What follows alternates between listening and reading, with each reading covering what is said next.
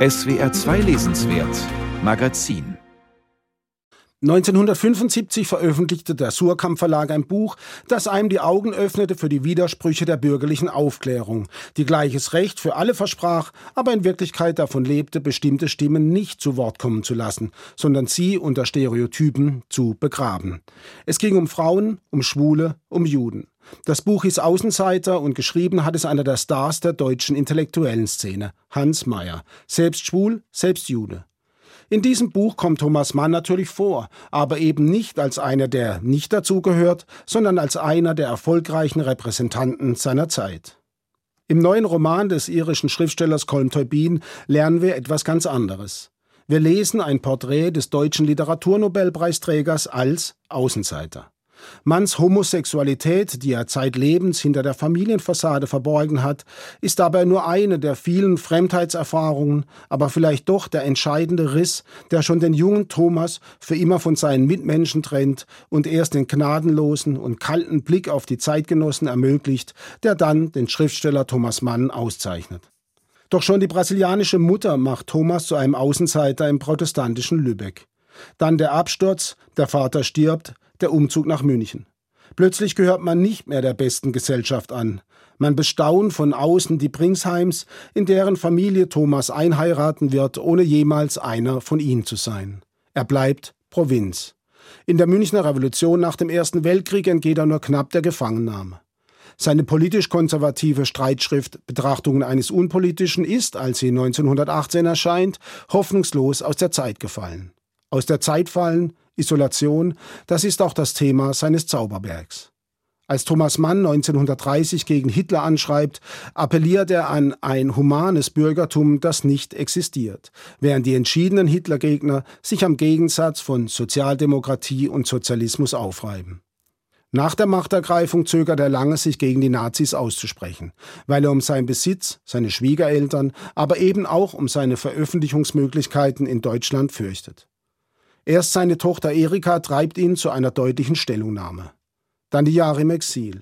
Nirgends ist er ganz zu Hause, nicht in der Schweiz, nicht in Princeton, nicht in Kalifornien. Mal ist er zu reich, mal zu erfolgreich, mal zu bürgerlich, mal zu links.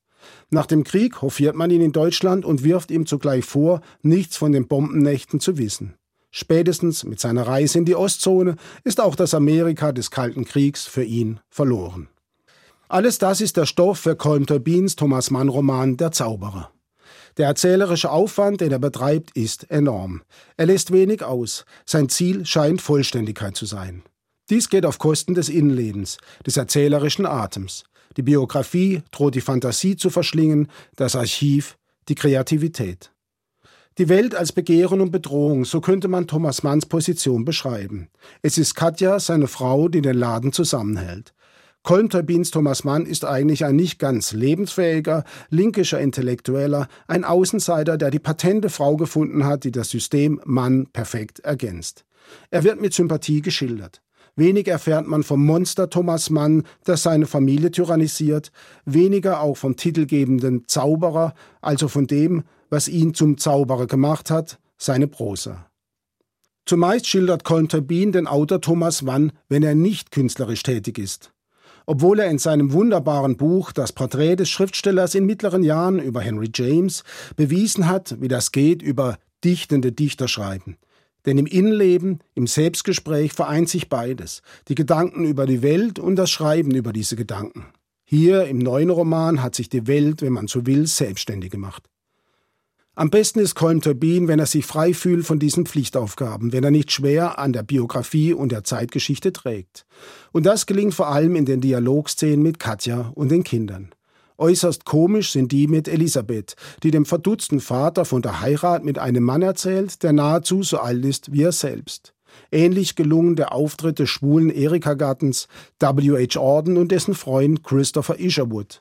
Dann die spannenden Szenen zum Ausbruch des Zweiten Weltkriegs, später die berührende Trauer um den verlorenen Sohn Klaus. Am Ende seines Romans greift Colm ein früheres Motiv wieder auf. Der junge Thomas hält sich für einen Hochstapler, der alte ebenso. Darum schreibt er die Bekenntnisse des Hochstaplers Felix Krull. Beide, der Junge und der Alte, wissen, sie gehören nicht dazu. Das macht ihren Erfolg für sie so rätselhaft. Hochstapler durchschauen die Welt, aber nicht sich selbst.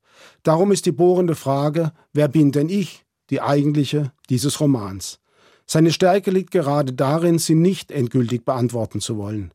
Seine Schwäche, dass er dafür ein ganzes erzähltes Leben braucht.